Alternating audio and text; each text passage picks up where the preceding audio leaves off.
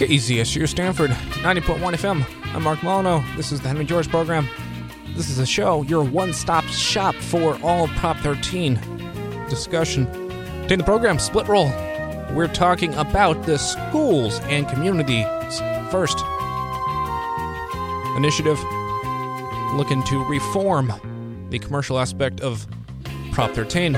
Today, to talk about it, we have on Derek Sagehorn of East Bay for Everyone, who's been doing a series of walking tours to bring attention to schools and communities first. We'll talk about the history, talk about some uh, analysis, some some pitfalls, some some uh, well, just a lot of everything. It'll be a lot of fun. So let's get into things. Welcome, Derek. Hey, thanks for having me, Mark.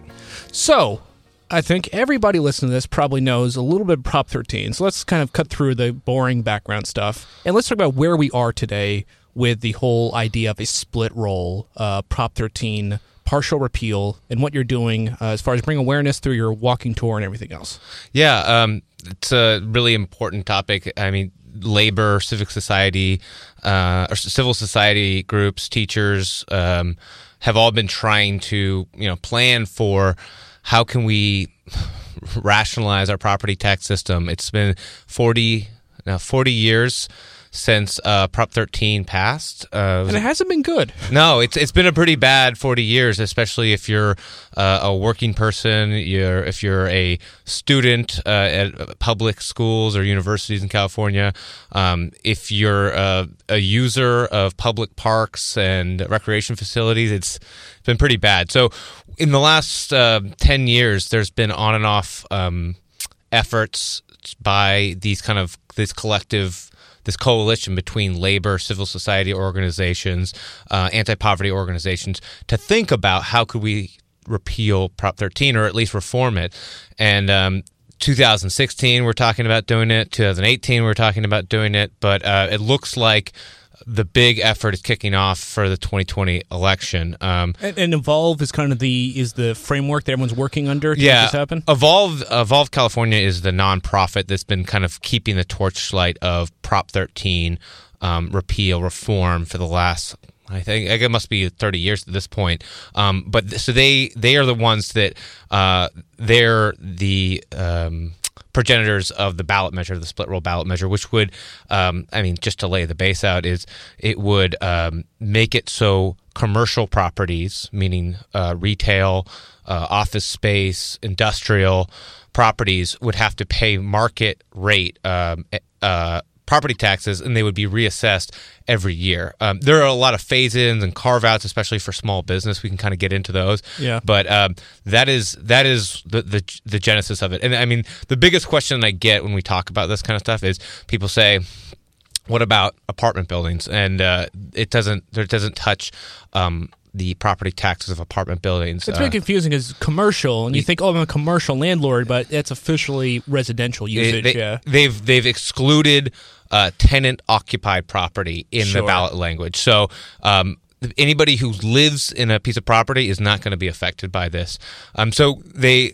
The, this was originally they had gotten signatures to put this on the 2018 ballot um, back in uh, 2017 they, they were mobilized with a lot of people after the trump election and they went out and got signatures to put on the 2018 ballot um, i think they wisely decided to hold off for the 2020 um, uh, election Yeah, you want the biggest turnout you can. Right, When, and- it's like homeowners are going to be people who turn out. And just to say, this doesn't affect homeowners, but it is worth saying everything with Prop 13 weaponizes homeowner anxiety Right. as being, oh, we got to protect the commercial uh, property owners because homeowners, even if it doesn't make any sense. Yeah, and and we've already we're already seeing the um, protect Prop 13 small business landlord um, commercial landlord types groups that are putting out this kind of um, propaganda around Prop 13, and they're emphasizing that it's going to, eh, you know, wrongly emphasizing that it's going to uh, affect anybody's uh, home um, assessed value. They, you know, all their their images will show a, a single family home Yeah. in the the iconography, and they'll talk about yeah coming for your house next and all this kind of stuff, which is absolutely not on the table. So um, they they're uh, they're pushing out this message, and they've already been accumulating money. So it's going to be this is going to be a big fight in terms of lots of hundreds of millions of dollars.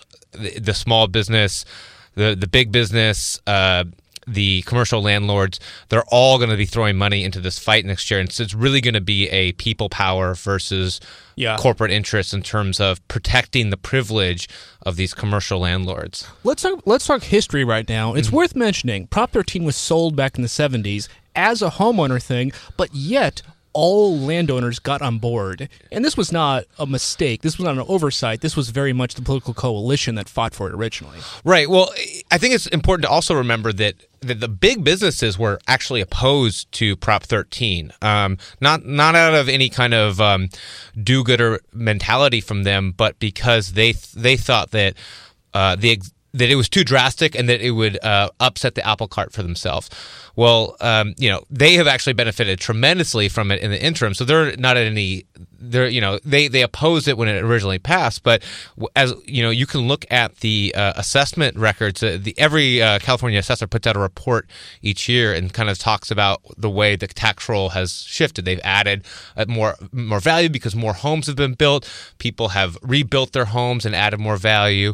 Uh, homes have changed hands and therefore new assessments, right? But one of the things that assessors have noticed and um, have noticed in the last uh, couple of decades is there's been a property tax shift where homeowners are actually paying a greater share of our total state property tax burden Yeah.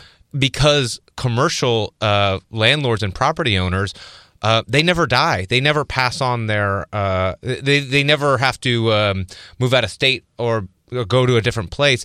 They can just retain their uh, commercial property tax basis. Therefore.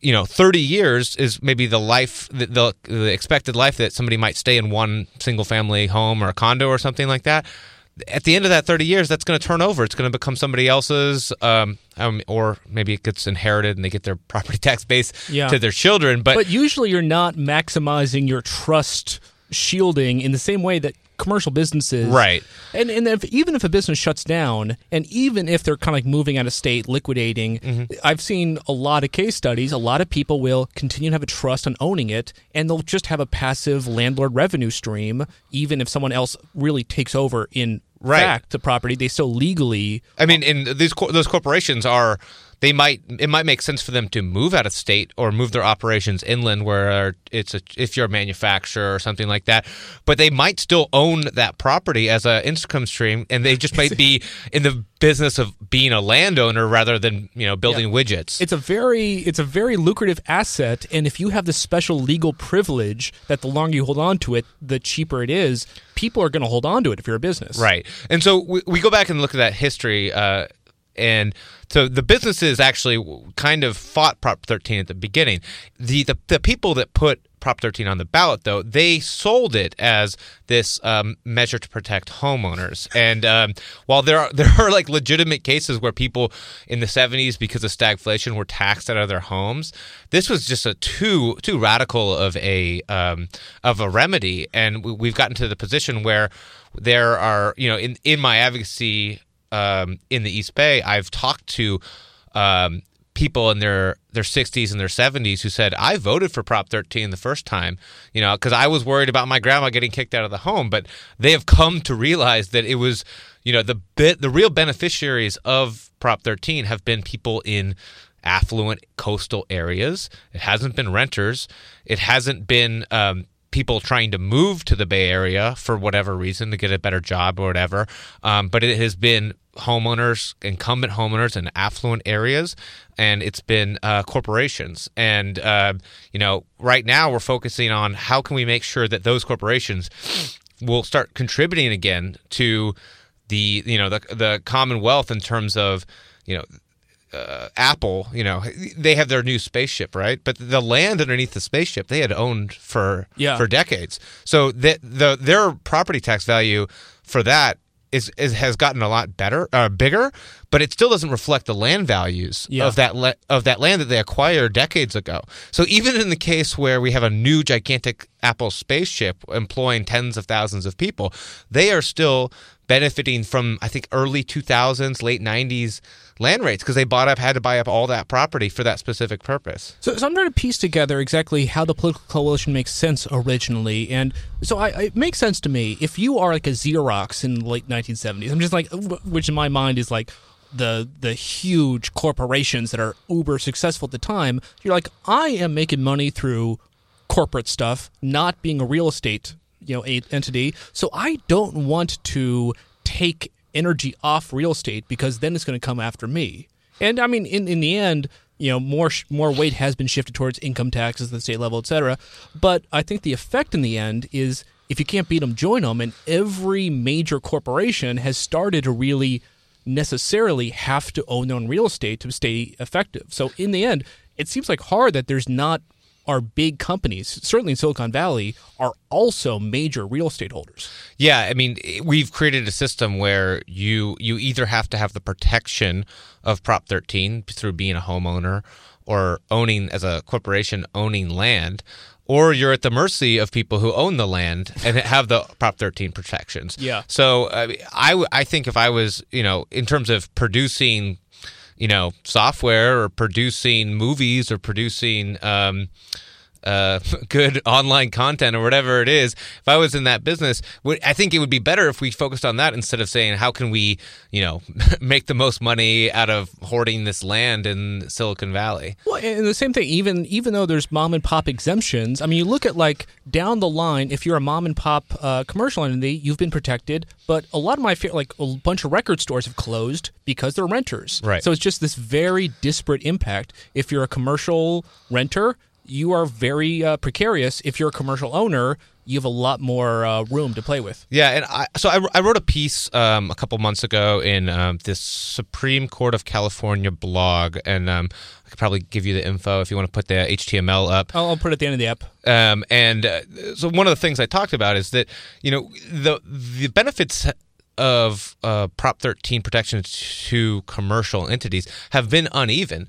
Um, people who don't own property, who are, are corporations or small businesses that don't own property, have uh, are at a structural disadvantage. Um, if you are um, a small record company, you're already getting your your lunch eaten by Amazon and by other yeah. uh, internet-based per, uh, ser- services, and then in addition, if you're trying to, if maybe if you're a software company, a, a startup you are now competing against um, companies like Oracle um, or um, Google or Facebook that have the structural advantage of having like uh, protected property tax uh, bases. And you can't even you can't even start a garage anymore. I think there's officially rules in Palo Alto. So right, yeah. all these everyone's being squeezed. So though you're you're already at a structural advantage from market power share, right? If we were just doing the pure uh, frictionless um, economy of just in terms of yeah. we they they're at a uh, they have a pole position in the market. And then we're also going to say we're going to subsidize Oracle and Apple and yeah. Facebook and say they should have to pay um, a a fixed assessment on their property taxes. It, it's not if we think about so uh, the at least the mythos of Silicon Valley of being a place where um, firms and people and uh, ideas compete. Uh, we're we're essentially saying no, no. I you know, 40 years ago we decided that if you got here first and you you're a corporation that bought land in the in the valley in the 80s, that you're gonna we're gonna give you pay subsidize all of your um, all the expenses that you have in terms of transporting your workers, educating your workers, uh, providing social welfare, all those things, we're going to make the new entrants have to pay them instead. Yeah, and it's it's not great when you have a kind of oligopoly of three or four big players that own up most of the actual land in Silicon Valley for commercial and yeah, really control who works for them. It's not good for workers, it's not good for the kind of vibrancy of the area. And I, think one thing that's also funny is people were pointing out. I, think there's been multiple entries, but Uber is a famous one where they're they're buying up real estate to run their unprofitable business, and they end up you know selling it later. And in the process, they made a ton of money in real estate speculation.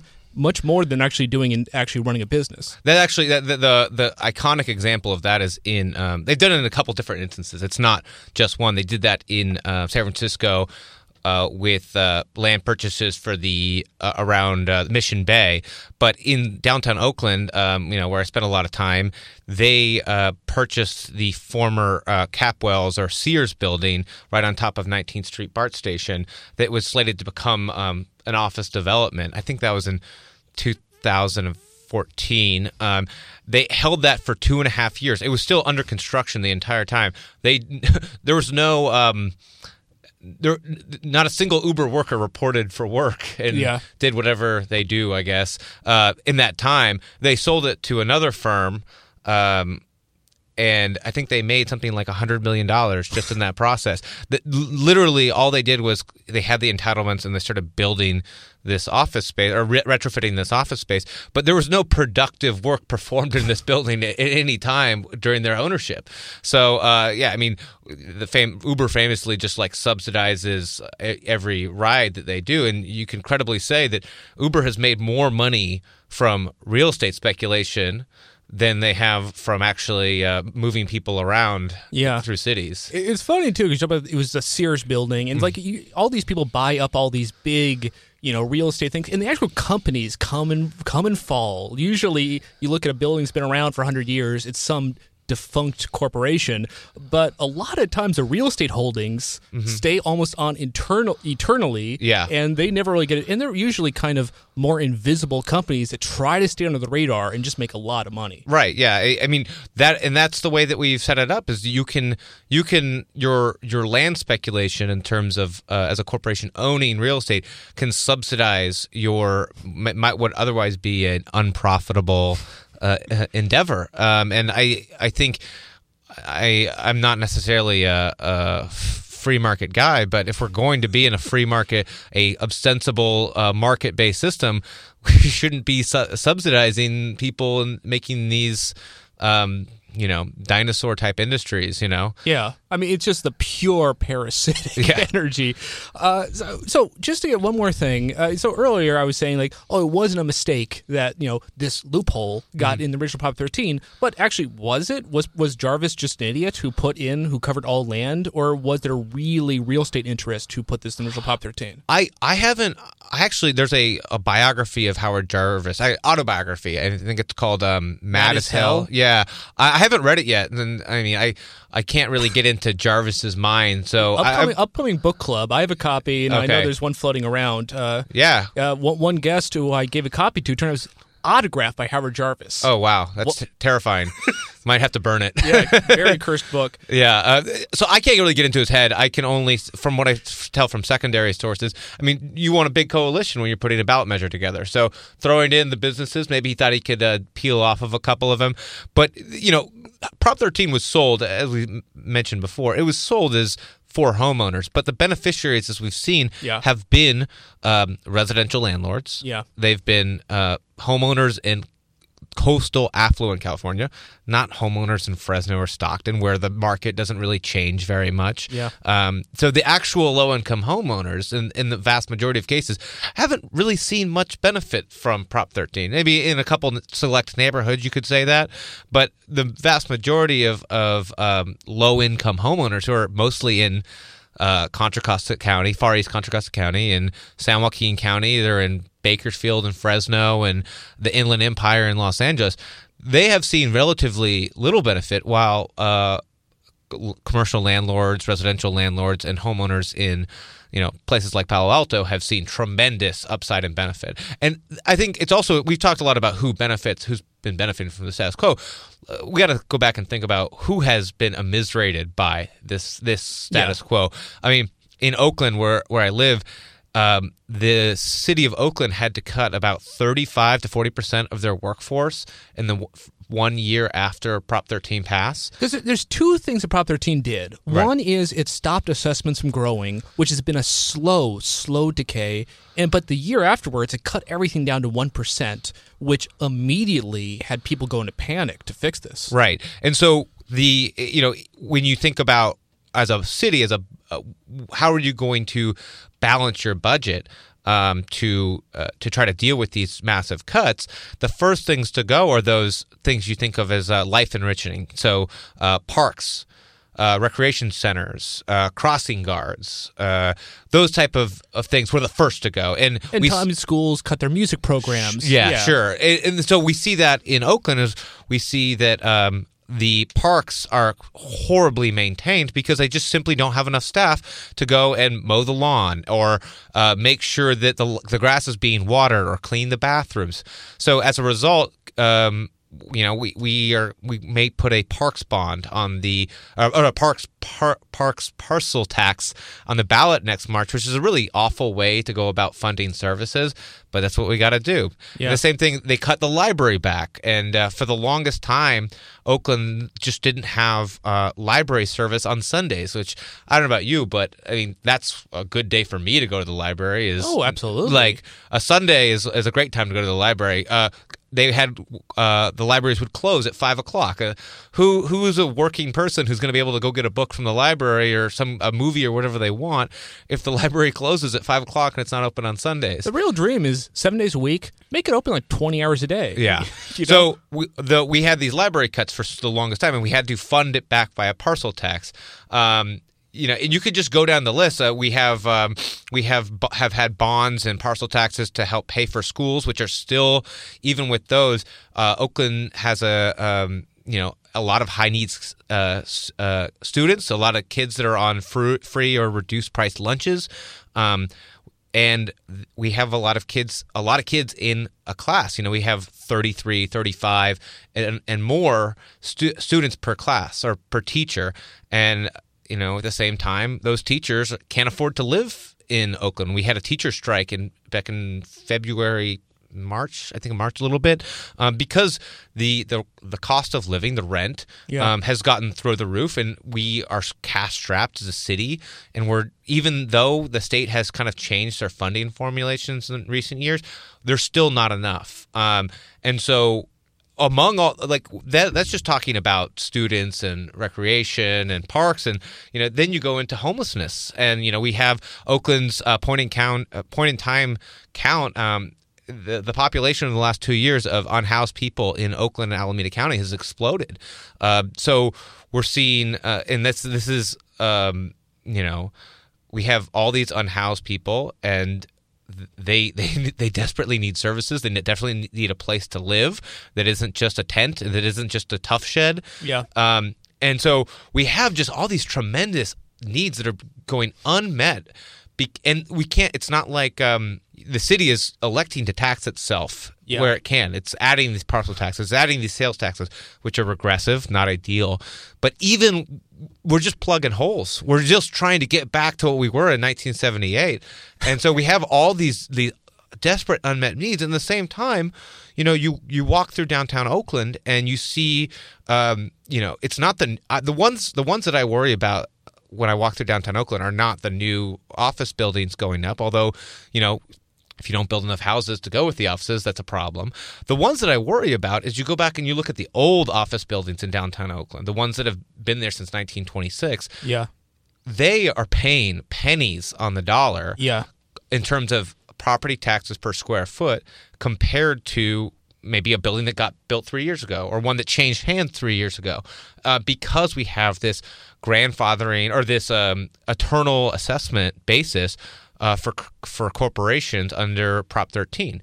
So we have, uh, you know, I, I do these walking tours in downtown Oakland, Sure. where we um, just to educate people about split roll because it's it's kind of wonky, you know, it's it's tough to understand. I would say like it's the people who get away with this. It, they do it invisibly, so it takes a lot of visualization and kind of overturning the stones to make people see what's happening right under their noses. Right. So Yeah. you know, we we we meet up in uh, right in front of City Hall, 14th and Broadway, right there. And I uh, I just I have a um, I have a chart, and I, I say we go uh, 14th and Broadway. There, there's the central office building, and they're paying um, something like uh, $200 per square foot, right? Yeah. Uh, and uh, and then we the building across the street they're paying four hundred dollars per square foot, and then the newest building that just got built is paying six hundred dollars per square foot, and, and they're like the the older building, the central office building built in 1926, they recently updated it. Now has fiber. You know, it's got modern interior finishes and all the kind of things that you would expect. You know, smaller offices because it, you know, you had your, uh, you know, small attorneys and insurance brokers who you know used to have it. So it's not the big open floor plan, but the square footage it's the same place. It's Yeah. right on top of a BART station, right next to the courts, right next to all the other businesses. High value, And lots just- of rent, right? Just because it's old and quaint doesn't mean a lot of people aren't making a lot of money owning the real estate. exactly. So we look at that and we say, why are they paying a third of the price of the people that opened a new building three years ago? Um, and what are they? You know, are they offering a cheaper rent? Do you think? Do you suppose they're offering cheaper rent to their tenants because of that? I, That's what Jarvis promised. and I'll say this: the idea that landlords will keep rent forever low if you if you keep their property tax low isn't true for commercial landlords, residential landlords. People will charge whatever they can get. Right. And so, you know, we we've we visualize that for people just along the skyline because, you know, you you don't know there isn't a big sign on uh there's a big neon sign on these buildings that says property tax uh you know, fixed at 1979 levels or whatever it is. Um, it- it's not said. You you have to go up into the assessor's uh, uh, website, or you know, you got to pull up the files and figure out that you know they're you know this hasn't changed hands for 35 years, and therefore they're getting a free ride. So, so it, was your was your process to pull up the assessment for every parcel in downtown Oakland? Uh, I don't have enough time for that, but I I picked high high uh, high interest targets. You know, the, Yeah. the the big buildings that you kind of can see. And so you're doing this by hand and not really through an automated process? no, although I do have two people with me at East Bay for Everyone who are who are actually good at data. Yeah. like who do it for a job, and so they're going through and and helping me now. And Cool. we're also doing some visualizations in terms of trying to understand who is benefiting. Yeah. Um, and like where are these pockets of um, tax avoiding or tax um, But that's that's funny. Even one person just using old non-computer standards can really still find a lot of weird data going. Yeah, yeah. I mean, and then so we, we proceed from there, and I, I mean, I tell the story of um, I, I've been doing these tours, and one I like to point out is there's a um, there is a big, gigantic block size parcel in downtown Oakland um, that uh, was purchased in the late 1990s by a, a San Francisco commercial developer named Shorenstein. They're they're famous. They built a bunch of offices in uh, San Francisco, especially in the 80s and 90s. So they purchased this uh, parcel. They demolished it. They're going to build a gigantic. Uh, I mean, for Oakland standards, uh, 30 story uh, office building on there. the problem is, is they are they start digging the foundations in uh, the summer of 2006. Uh, so the eco- economy falls out underneath Yeah. the feet, and they immediately stop. They don't cover up the site. It's just an open pit where they're digging the foundations. They take their steel that they had purchased and ready to get ready to build this thing. They send it to Arizona and warehouse it for 10 years. So in the meantime, the city of Oakland is has this gigantic pit with that is I mean if you've seen Parks and Rec, there's like this episode, a series of episodes about a giant pit But the thing is, it was funny on, on the Parks and Rec. They meant to have this be stretched the entire series, but then they got sick of it and like wrapped up in season two. Well, y- but but in real life, This no. pit this pit went on for 10 years. Yeah. Yeah. So this pit existed for 10 years and this is uh back when we had like normal or more normal weather. I mean El Nino came and filled the pit with water. So we had Lake Shorenstein in downtown Oakland Yeah. of this this man-made uh, lake that was just a complete eyesore. Well, So, so, in your opinion, is it good or bad for the fabric of a city to have empty lots and open pits uh, instead of like buildings and people places people use? It's not great. Eh, and so, you know, when when you know rents uh, declined precipitously in Oakland uh, in the years 2008, 2009, I think they bottomed out in 2009. But Shorenstein held on to this and held on to it and kept it. And you know, we needed housing. We could have built a housing tower on there. We could have um, done a bunch of different things with that site. Um, if we had public control over it, if we had a planning process where we could say, "Hey, uh, you are sitting on this site, you should be paying, uh, you know, uh, market rate," because they're again they're paying, they're not even paying market rate because it's an empty site, right? There's Yeah. no improvement on it, but they're paying a ten year old uh, land assessment on it. So they're they're like there there's a decreasing value in Yeah. it uh, in terms of the Every year it gets smarter and smarter to hold on to it. Exactly. So we have this vacant site, or you know, full of water, and um, they finally, when the rents uh, are exploding in Oakland in 2013 and 2014, they start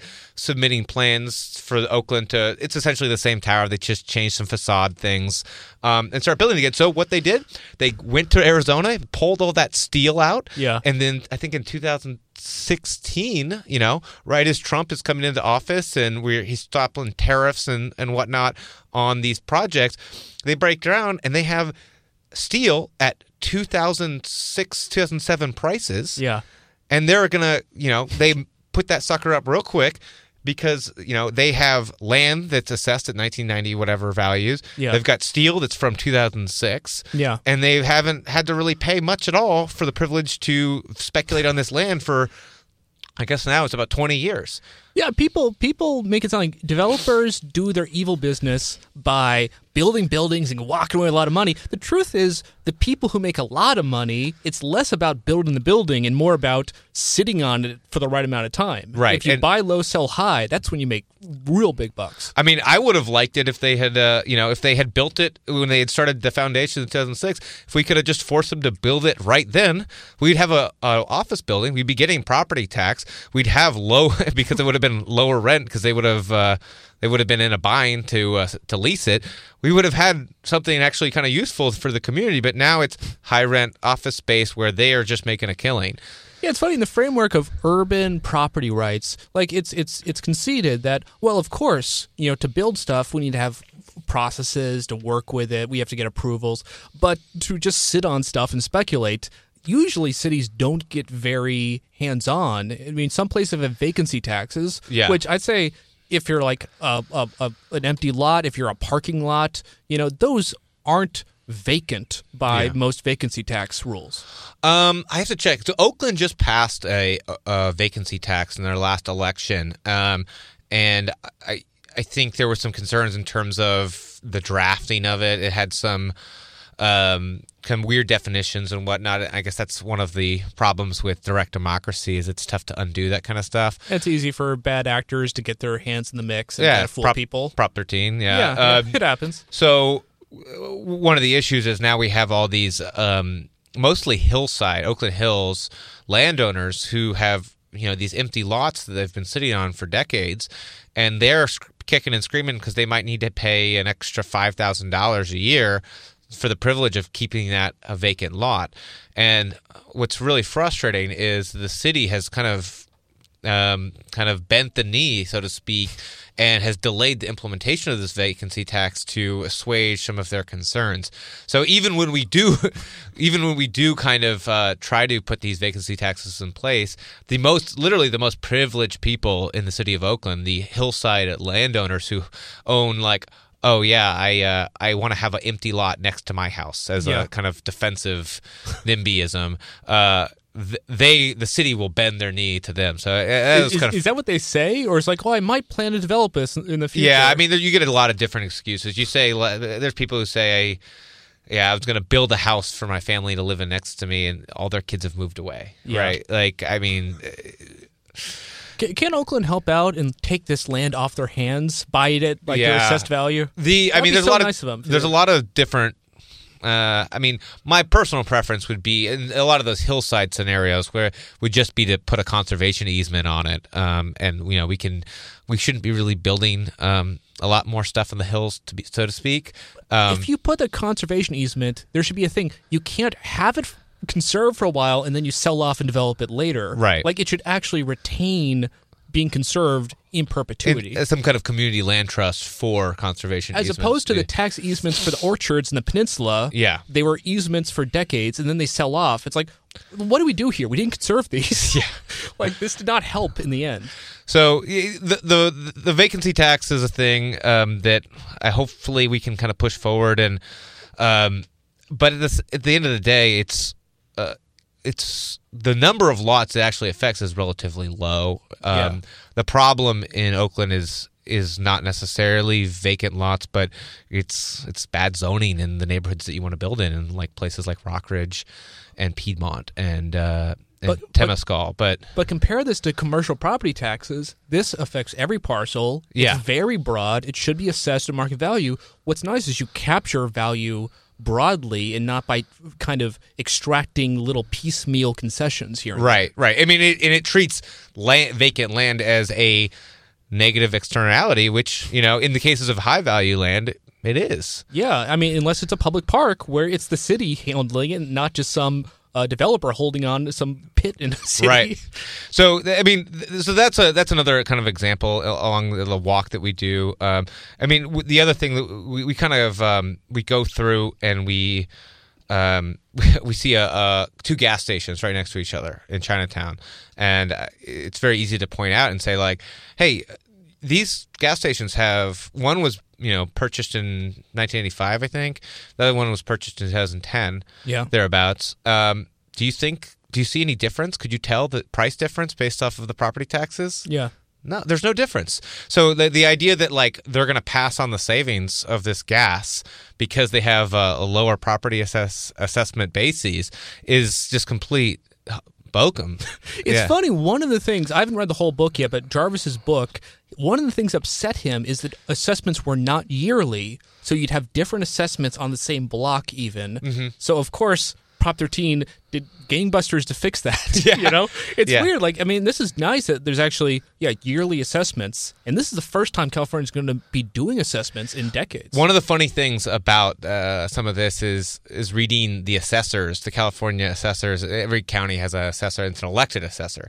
Um, so it's been kind of a weird thing that they haven't really had to do their job for Yeah. 40 years. Uh, they, they had to, you know, when you uh, improve a property, when you build on a vacant lot, they have to assess that, and you know, it's kind of that's a little bit fuzzier job. But for the most part, you know, you sell a house for uh, five hundred thousand dollars.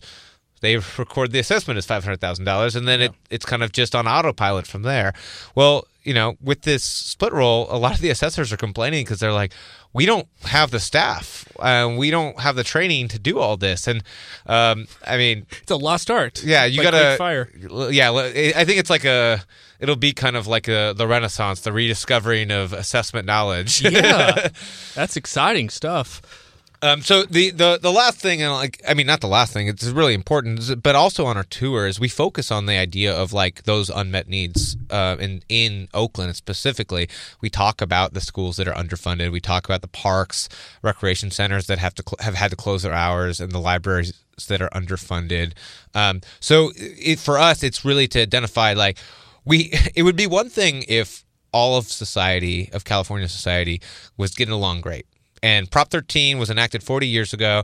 And our schools are doing pretty well, and our libraries are doing pretty well, and we don't have a lot of homeless people who are living on the street, and everything's hunky dory. Why why mix it up?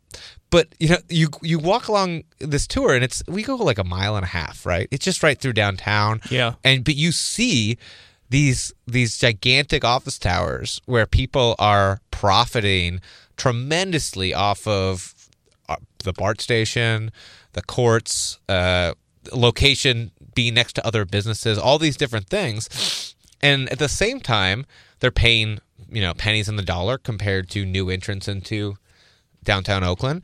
But at the same time, you're seeing just the ab- abject poverty in terms of people on the street and underfunded public services. And it, it's just really hard to come away with that and be like, you know, the status quo is fine. Everything's working. It's funny too because if you read enough uh, right wingers talking about California, as everyone should, because it's fun too, they're still complaining California's a high tax place. Yeah. and they're saying, look at the high income taxes. Look at you know the fact we're like Jon Coupal of Howard Jarvis Taxpayers Association still complains we still pay a lot in property tax. It's like and the sales tax are high, but the problem is like we are simultaneously. In, in putting in, in a lot of cases, regressive taxes like sales taxes, largely in order to subsidize the the value seeping into landowner speculation. Right. Like we we're we're avoiding the easiest way to recapture value, the best way, the most sustainable way, and we're actually doing taxes that are largely just leaking out.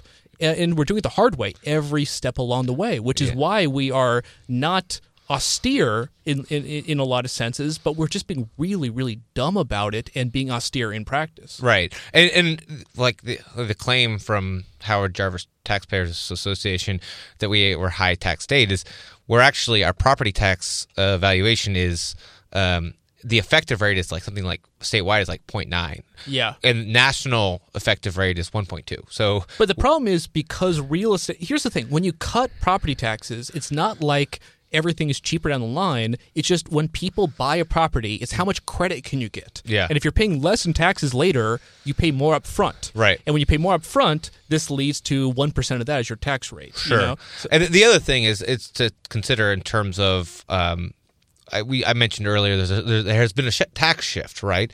And we see that um, that commercial property taxes are um, they're they're paying less and less, and actual homeowners and I guess residential landlords are paying more. There's that has been the shift over time.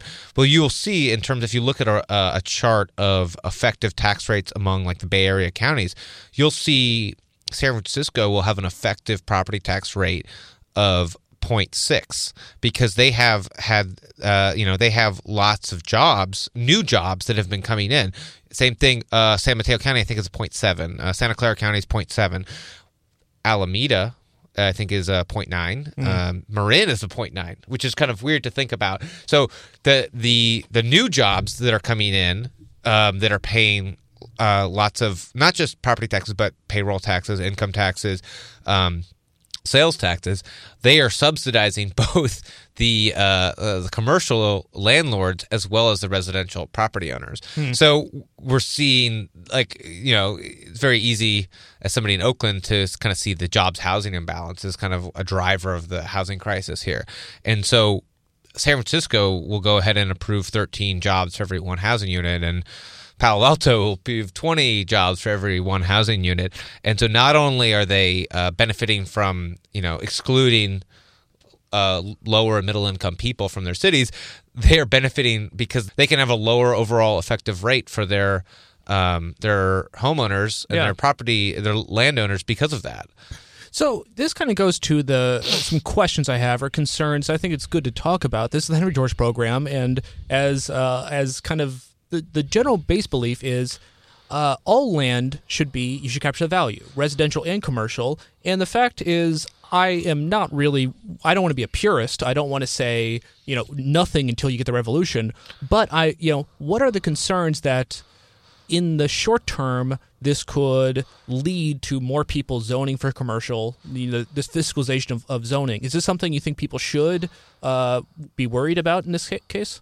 Well, I think a couple things. One, we we kind of do want cities to. I mean, when if as long as those commercial entities are paying um, their their fair share, you know, it's good for companies to create jobs. Yeah. Um, I think at the same time we need to have another stick, which is, um, you know, affordable housing policy and land use policy to say you can't just approve office; you also have to approve housing and affordable housing. And so I, I think it's a, you know, we're fighting one battle right now. Um, I mean, so, so you look around the Bay Area, almost every county, Mm-hmm. you know, especially the ones that are doing the, the, the best, have huge jobs housing imbalances. And it's kind of weird that we tend to say like, oh, nothing we can do about it. It's Yeah. just it's just the, the market doing its thing. What do you th- what do what are your personal preferences and what are the best ways to deal with jobs housing imbalances? Well, one thing to consider is also is if the if companies are paying now essentially market value on the land values, um, then they might consider um, moving out to places that have high levels of homes and lower land values generally. So uh, places like um, Alameda County, Northern Alameda County, Oakland, Berkeley, um, Central Contra Costa, East East Contra Costa County, um, places that have a lot of housing already, they become might become more attractive. We also could just equalize some of our jobs housing imbalance because you know the, your your land values are going to be high in Yeah. the already high places, so it might incentivize some um, lower rent or profitable businesses to shift out, and so we can have a rebalancing effect. I mean, I would even like to add more tools to the box. Like, for example, Stanford has recently been trying to add more expansion of of, of uh, commercial uh, uh, floor space, and so, and they have to ask for permission by the county, and the county says unless you're adding housing for workers or the impact thereof, we're not going to approve it. And I'd say Yeah. counties and cities could be doing more to actually say, just know you can't add, you know, you can't keep up this imbalance, but you actually have to, you actually have to keep yourself honest. Yeah, and I think that you have to consider that the split roll campaign is happening in coordination with um, increased regional planning from the Metropolitan Transportation Commission. That's going to help. increased, um, um, you know, state level housing um, work um, in terms of uh, land use bills and affordable housing subsidies. So we need more regional planning. We need more state laws that allow places to uh, grow uh, in equitable ways. Yeah. But you, you have to think about these working in tandem. And, you know, no, one ballot measure is not going to fix all these problems. But as long as we keep our eyes on the prize of creating that equitable growth, right? Where Sure. where the the incumbents are not necessarily the incumbents are not driven out of business, um, but they they have to pay their fair share, and we're also welcoming to new entrants. If we keep those principles of mind of in terms of valuing inclusiveness in our policy, split roll can can occur while regional and state reforms can kind of percolate down where we're saying you know city you you've you've maxed out on your office space you need to rezone and meet you know your housing production targets in order to addition, add additional office space And I think that is a good point. It's not like this is an isolated thing. These people have the right mojo. They, they have the right vision. They they they know the jobs housing balance is a problem, and they certainly everyone working for this wants to work towards remedies. Yeah, I mean, I, I mean, just take it from the fact that you have the uh, League of Women Voters uh, is one of the primary um, uh, sponsors, authors of the, uh, Split Roll Initiative, and uh, they're also they just uh, last week endorsed SB 50, uh, the transit and uh, opportunity rich upzoning bill that Scott Wiener wrote. Yeah. So and you'll see that the building trades who are supporting split roll, they're also um, you know supporters of SB 50 and other affordable housing uh, bills that are at the state level. So th- this coalition is one that is built on making sure you know we, we have Yeah. equitable equitable civil society. So and, and and cracking the residential nut is the hardest nut to avoid displacement. And I think it's it's absolutely right to say let's let's not put that on our plate right out of the gate. Right, and, and I think it's also they're they're doing an effective job of messaging that, and then also building a, a bigger coalition.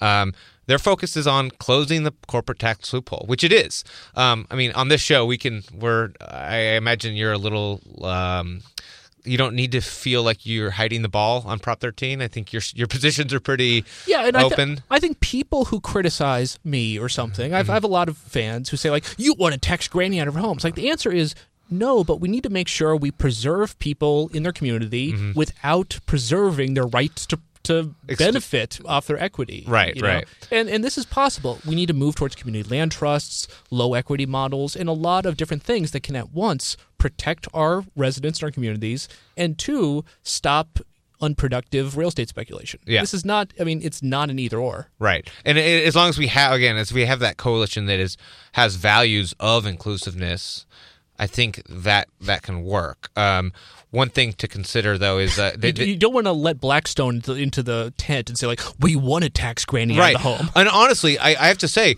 b- the coalition argument is important because. Uh, for the original Prop 13 passage, one of the biggest problems that they had was that the business community, the labor community, uh, civil society organizations, um, they were all in this together, and all none of them could agree on their message. Yeah. The business communities didn't want an anti-corporate message that the labor movement was pushing, and civil society disagreed about you know where if we emphasize cuts or what services or what.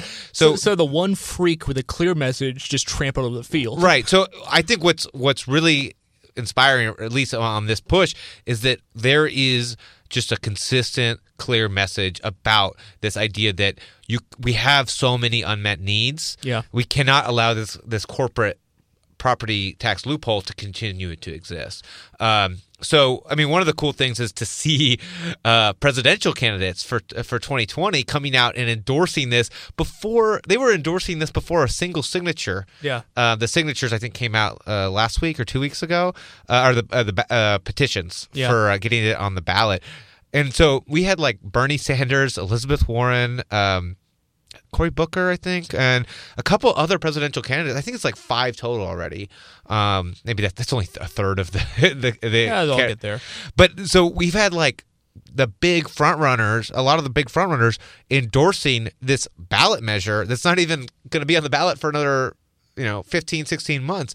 I think that's really cool in terms of we're we're setting we're telling the Democratic Party the labor, civil civil society organizations are saying if you're going to come campaign in California, if you're going to raise money from us, you have to endorse schools and community first uh, and split roll. Yeah. So I think that is it's you know no litmus test, but if you're if you're coming in here and you want the endorsement of progressive organizations, you have to say I support schools and community first. I mean, I can definitely, I, I, I really respect the fact that they have done a great job carving out the right politically feasible, like, don't address mom and pop commercial businesses, Yeah. because then you really have a very clear message. Yeah. We're dealing with the commercial real estate speculators uh, of, of major scale in our urban areas. And, like, how can you say no? Yeah, I mean, you you think about, and this is going to maybe get a little bit more obvious as time goes on, but Hearst Corporation, which owns uh, the Chronicle uh,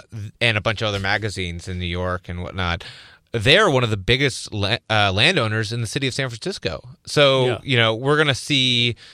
That's funny. Yeah, it- it's kind of scary, but Yeah, uh, it's nice that newsprint is more and more relevant every day. and, Um, and our yeah, and every Twitter account, you you don't you don't take up any space. Right. So it just it's it's going to be a fight. I think that's I think um, the good thing is is that we have a lot of really good people on our side. Yeah. Um, and they have a really good message. I I think the thing that's really, I think, calm my mind of saying don't worry too much about fiscalization is so much of the bad stuff going on is the fact there is an artificial austerity and scarcity going on, and this is just making us, I think, desperate, mean, and and just work against each other. Just turning this faucet on Yeah. of saying we can capture the value of commercial landowners this is going to mean it's going to take the noose off of so much of, of the political action of our cities and this is i think going to allow us the breathing room to really get our feet in a better place Yeah, I mean, I, we haven't even discussed it, but the the amount of money that the legislative analyst um, office uh, pegged this as was um, twelve billion dollars a year, Yeah. um, and I think the California state, like just the state budget, because this doesn't go to into the state budget. Um, the state, for context, the state budget for the whole state is, is like somewhere north of 120 billion dollars. I think it might be 140. Um, and i tend to think that's out of the gate and Yeah. this will actually lead to a virtuous cycle of more and more uh, urban agglomeration being recaptured and it's going to lead to you know i think tremendous amounts of, of money for, for infrastructure Right. And so you that's a significant amount of money for cities. Um, Alameda County, I think, is going to get something like um, I think it's like five hundred million dollars a year. Um, for context, um, the amount of money if we decided to if the city of or the county of Alameda decided they were going to take their whole pot of money to um, end effective homelessness, I- essentially to like make it so it's like we have a permanent supportive housing for anybody who's currently unhoused. There might be people who come in or get evicted, and the friction, I guess. Yeah.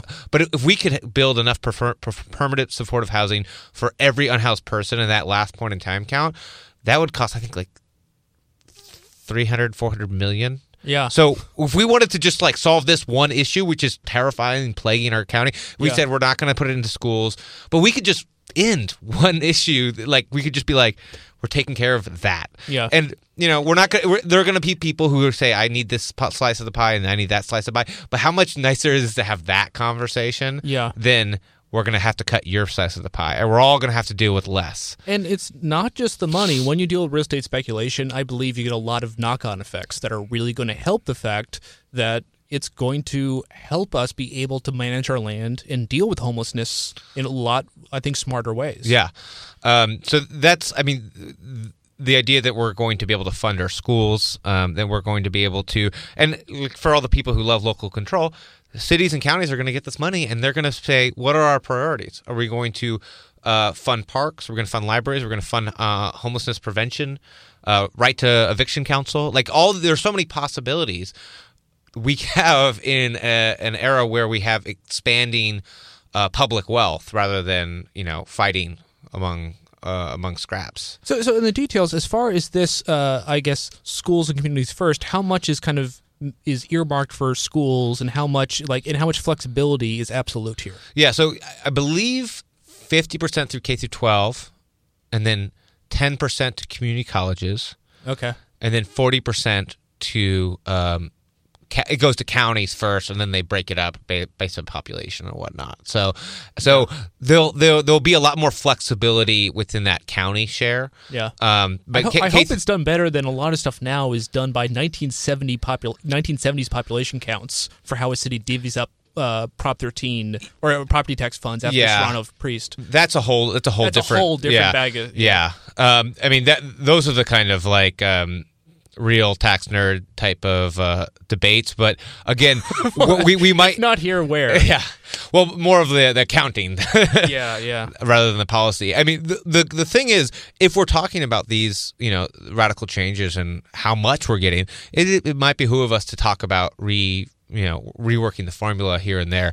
The good news is that California has been directing. They they have recently uh, updated their school funding allocation formula to prioritize um, uh, Title One schools uh, that have you know high need students. So Oakland will be getting a bigger share than it would have maybe like 20 years ago mm. of this additional money, which you know our students absolutely need.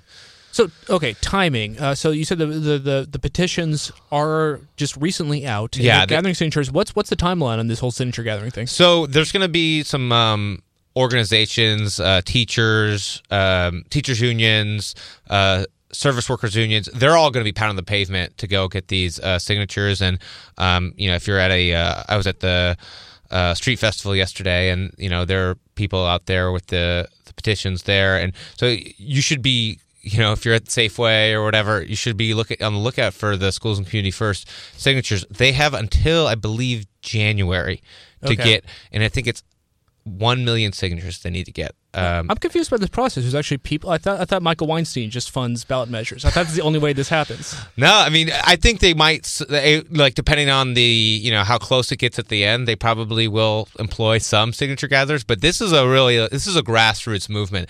This is um they they're having a um, March for Education rally uh, next week in San Jose. San Francisco, and Oakland. And yeah. students and teachers and parents are going to be out out there. In, in Oakland, it's going to be at Lake Merritt Amphitheater on uh, November 9th. Yeah. Um, and they're going to be out there and saying, you know, we need more resources for our kids, and we need more. Uh, we need nurses. We need um, we need more people taking care of our kids in their classrooms, and so it's going to be a big rally, and we're going to get uh, petitions out. So that's something to, to look forward to. I don't know when this is coming out, but uh, you know, it's it's a grassroots movement, and uh, I, there's a if you follow the schools and community first people on social media, they just have like you know they got the t-shirts they got the signs like it's it's kind of exciting. Yeah just this month uh, I, I for the first time canvassed with petitions for the uh, rv ban reversing that in mountain view. It's it's a it's a it's it's something. It's a blast. Yeah. Uh, so i imagine uh, that they'll have instructions on how to get it set up if you want to canvass yourself as well. yeah and and what's exciting is um, i think because a lot of these presidential uh, campaigns have endorsed schools and community first. You know, uh, at the street festival yesterday in Oakland, they had uh, Bernie people out there. They had Elizabeth Warren people out there. There, I imagine they're going to start grabbing uh, petitions too, and you're going to have people who are canvassing for Bernie or Elizabeth Warren or um, Castro or whoever who are also going to be saying, you know, like, hey, can I tell you about Bernie? Can I also get your signature for schools and community first? Yeah. And now we're really cooking with gas. And the faster that we can get this qualified and we can reach out to people and and get it so we have I think it's a million signature valid signatures. So we need to get I think a 1.5 million total. Yeah. Um, just to be safe. The faster we can get those signatures and get qualified, the more time we can have and focus on public education and Yeah. reaching out to people and being like we're building a movement for that it's not about your house or your grandma's house. It's about making sure that Chevron pays. You know? And and I love the fact that the housing discourse is always cursed, but everybody agrees on, Yeah. on on the split roll. You know, Yeah. it's really it's ref- it's refreshing. It's Everything not- else is hell. It's nice when you have a, a lot of everybody's on the same team. And Yeah. I mean everybody but the commercial landlords. yeah, Chevron's not going to be in your on your tent. yeah, that's yeah. I'm, I'm okay with them being on the other team, but yeah, it, it's nice when everybody, um, you know, you, you can- have your political differences, and you can have you can have your priorities differently. yeah, but how you move ahead, but, but we're gonna need everybody. Everybody who cares about a more equitable California, you need to be on this this train.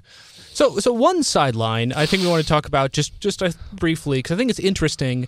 You know, a lot a lot of times when we talk about value capture here in California, you feel like everything is impossible until we repeal Prop 13. And uh, one thing actually we're talking about off mic before we started was uh, land value tax is illegal because it's a ad valorem tax, but in California, Prop 13 would not disallow capital gains to be taxed in in, in, in which would be a land value increment tax. And any any anything that people should know about like how this could possibly serve as a way to kind of also scrape together some more of the value. Yeah. Um, so land value, value increment tax. Um, I, another word for it might be a windfall tax, and the idea is that um, if you own a piece of property and say you bought it for hundred thousand dollars twenty years ago, um, and maybe you you know added a second bedroom, and then maybe your property tax basis went up a little bit. Yeah. But flash forward to 2019, that the value of that property is now nine hundred thousand dollars. Did you do much to to earn that when you sold it? Yeah. not really. Well, unfortunately, the federal government uh, excludes the first five hundred thousand dollars for a married couple. Um, they exclude that from capital gains, that windfall. So we can't tax that first five hundred thousand dollars. Well, five hundred. That's like a sixth of a house around here. like that's that's chump change. Yeah. Um, so that that's untouched, but that everything over five hundred thousand dollars, uh, a state. I mean, the federal government taxes. I don't know what the existing capital short term or long term capital gains is, but they take their chunk from the long term capital gains. And um, but states are free to add their own uh, additional tax, or um, you know, the state could change it so maybe. Uh, one county could uh, uh, do a windfall tax, Yeah. but so you could add a three, four, five, six percent tax on that uh, above five hundred thousand dollar capital gains, and we could start getting some of that value of people who've appreciated um, their land has appreciated over time through no effort of their own. Yeah, and they're and they're selling off. It's not like it's like, oh, don't don't affect us. We're just trying to live a quiet little life. Like you are selling out. It's it's very reasonable to say you don't get pure profit on it. Right, right, and so the uh, you know four percent, five percent, um, that could actually generate some decent revenue. Um, during the CASA debate um, for the Metropolitan Transportation Commission was kind of a let's get everybody in the room. We'll have the housers, uh, we'll have the developers, we'll have the landlords, we'll have the, The anti-poverty groups, And the big tech companies, Big tech we got- all the big players. Yeah, I mean we, the big players. They all got in a room, and one of the value, um, kind of one of the revenue sources for funding the the massive affordable housing needs that we have was this windfall tax. And uh, MTC staff put together this uh, analysis, and it said you do a th- there are seventy five thousand homes that turn over. Um, uh, or properties that turn over in the in the nine county Bay Area every year, and if we tax them at three point three five percent, um, we would generate $100 million in revenue And this is three point three five on the windfall itself. Or uh, above $500,000 Yeah, of the yeah. windfall. So, you know, somebody who made, what, $800,000, you tax 3% off of the three $300,000, you get, what, uh, what I can't do math. Uh, No one can do math. Yeah, but, well, but you go- it- it's it's it's a it's a it's something you can work on at home. And yeah, just solve but so this- th- they they showed that you could yield, and that was a, I mean, my opinion, three percent off of everything over five hundred dollars is a pretty modest ask. Yeah, I was going to say like there's no real reason to start off that conservative because Yeah. this is purely windfall on non-productive assets. I mean, the biggest argument against it would be like, if you tax this highly enough, people won't sell their house. But honestly, don't you actually want to kind of preserve your community? If you want to sell your house for what you made, like it, you shouldn't be guaranteed a profit. Making people profit from selling your home shouldn't be the way to incentivize turnover so much. Right. As cities should grow organically and preserve people if they want to. Right. I mean, if you have a use, if you, if you're if you're so committed to use values, you know, I'm I'm not.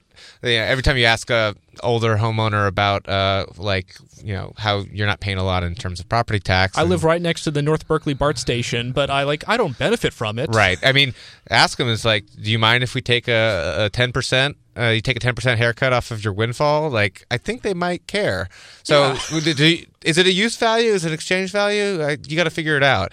But It's, uh, it's weird if you say like, "Oh, please write off the right for you to profit." It's like I'm not I'm not a speculator, but they never give away this this upside. Right. So I, I think it's a it's a really important tool, and I think in the context of additional infrastructure investment, um, if we're talking about building new BART lines, if we're talking about a second Transbay tube, um, I think it's a really smart option because we are uh, where we build these new infrastructure public transit projects um, people are benefiting from that uh, investment in proximity to transit stations.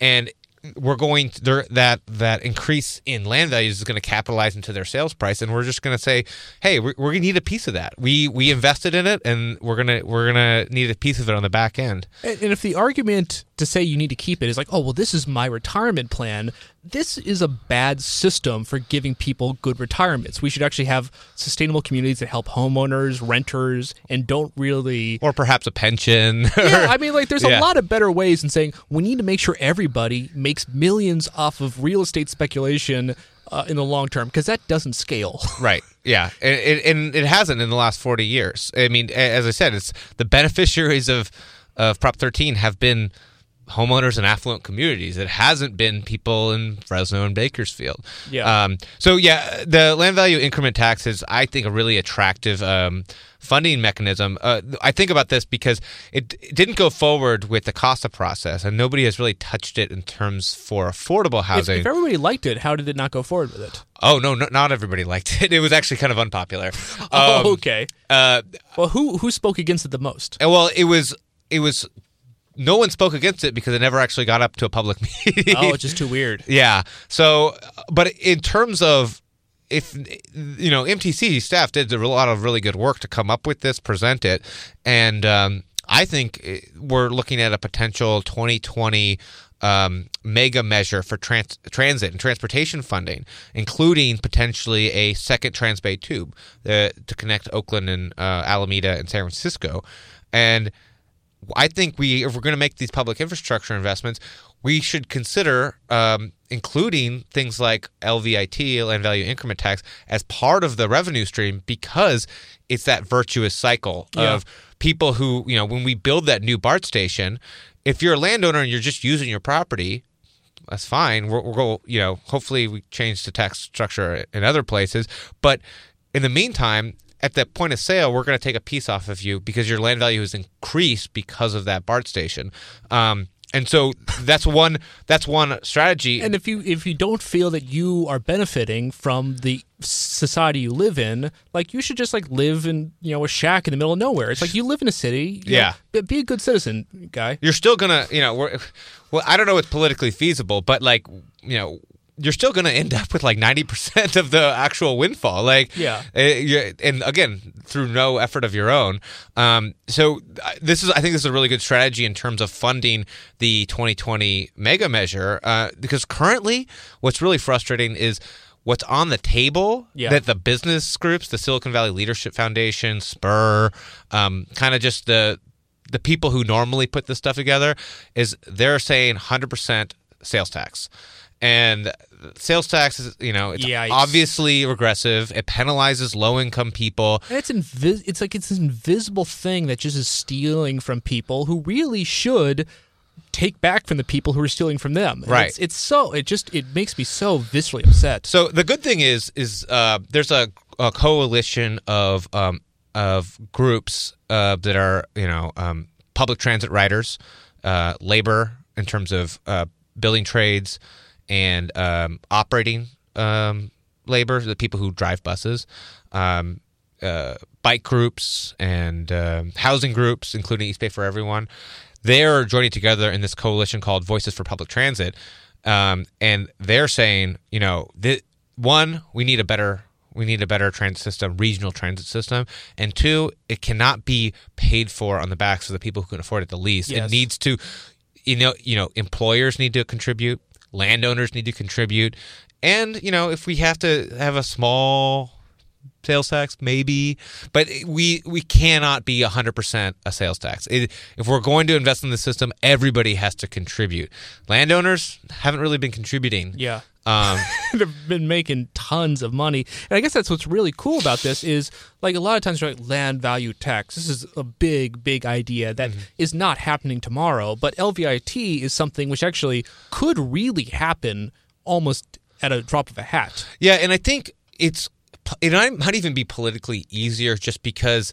it's you're again it's someone who's who's profiting like they're they are liquid You're not taking the imputed rents. Right. The imputed rents, you need to crack that in my mind, but it's a really, really hard nut to crack. When people sell off, this is a lot easier. It's liquid money. Yeah, and it's you know it's tough to feel bad for somebody who's you know take cashing out. Yeah. Um, so I, it's uh, it's exciting in terms of I think it's getting a little bit more interest. Um, whether it's enough time to get into the actual 2020 measure, it's coming fast. Like Sure. it's it's because it's got to essentially it's got to be passed out of the legislature by the spring. It's cool. It's in the discussion, though. Yeah. that's really cool. Uh, just, just in general, I mean, to ask like from following everybody on regional housing, transit, and everything, are you seeing a change in people thinking more about value capture? Yeah, I think I think there is a I think there's a realization that a lot of discussion in the, in the last decade plus has been about planning value capture. You know, it's like um, bonuses and density and all that kind of stuff. But we're we've been just letting landowners, um, you know, get all this ca- this value for so long. So I think you know I think there is it's slowly trying to seep in. Um, I think there's been more identification in terms of um, you know who has paid who has put money up and we've had a lot of sales taxes and we've also had a lot of parcel taxes and bonds which are not they're just kludgy and they're not the best way to fund things Yeah. and so we're we're reaching the limit in, in a lot of communities that are like reaching their practical limit of a sales tax, um, where they're still going to start looking for alternatives. And um, something like land value increment tax is it's there. I know it's it's politically harder because again landowners have a lot of power. But if you're only hitting seventy five thousand of them a year, that's you know you you know. 75,000 people in any given year, or maybe 150,000 people in a given year thinking about selling a property, you can outvote 150,000 people pretty easily. And I think the messaging, if you keep the messaging clear about it's a windfall tax, I think that has been very effective in different places. Yeah. I, I think back like Singapore, which of course has a bit of a of a, a tighter grip on its populace, but it sold a lot of its value capture schemes as you know windfall to landowners. We just can't run our city this way. Yeah. and I mean they they certainly have better infrastructure, everything else aside. right. Yeah. Uh, so, any other final thoughts? What makes you optimistic that things are moving ahead in a good direction here? Yeah, again, it's we have a really good coalition. Uh, we have it. It feels like you know if you're a member of civil society uh, in California, Which most of us are, um, you know you, except for you the seasteaders and the weird weirdos. yeah, uh, the weird Delta uh, boat people, but like you know. If you're a member of a community, if you know a teacher, if you uh, if you have friends that are in the service industry, If you've been to school, if you think Yeah. you might go to school. You were affected by the, the, the, the poverty of our public services over the last 40 years. Um, and so you can see, you know, in your in your town, um, the the the way this is manifested. It's a lot harder to see the differences in sales tax, or sorry, in in property tax among commercial landlords. That's the problem. Is we can see the fact that our public services have been underfunded. It's really easy to see that. It's much harder to see who has been avoiding that tax. Yeah. Um, so that is why I think that the walking tours that I've been doing has been uh, really great because it you helps visualize that. I, I'm I'm hoping that um, you know we've gotten a little bit of interest about doing them in other cities in addition to Oakland and maybe doing it in Berkeley or San Francisco. I'm hoping that I that- heard someone might be thinking about doing Palo Alto even. yeah, I mean, the thing is, it's a very scalable public education tour. You know, you find your downtown, you look up some of the uh, property assessment information on the webs on their uh, assessor's website, and you can do this. You can uh, jerry rig your own tour and identify these things because every community has these differentials. You know, every community has somebody who, some commercial landlord that has just been, um, you know, pocketing the difference. And so, if if if you know, if you're interested in terms of um, trying to put together your own public education tour, uh, especially after the the um, the petitions have been submitted and we've got all those. Uh, contact me at East Bay for Everyone because uh, we're really interested in trying to scale this and try to say, you know, this is a really fun way, especially next summer when you're, people are going to be knocking on doors in the fall. Yeah. this is a really good way to get people um, to understand the issue because it, it can get kind of technical for people who don't love uh, assessor data. So, so, so if people want to follow uh, updates about new walking tours in uh, the East Bay, certainly is the East Bay for everyone. It's social media the best place to, to follow this. East Bay for everyone um, on Twitter. Um, if you're interested in going and checking out our meetings, uh, uh, we have our schedule on our website, eastbayforeveryone.org, something like that. And um, the email, if you want to uh, contact us and find out more about either attending one of our tours in Oakland or if you want to create your own, uh, we- we'd love to help you out. Awesome. Well, yeah. Uh, look forward to see how this develops. Great. We have been talking to Derek Sagehorn all about schools and communities first, the Prop 13 split roll. His article at the Skoka blog is linked to in the description at the website seethecat.org, or all previous episodes of this show live. This is a presentation of KZSU, Stanford.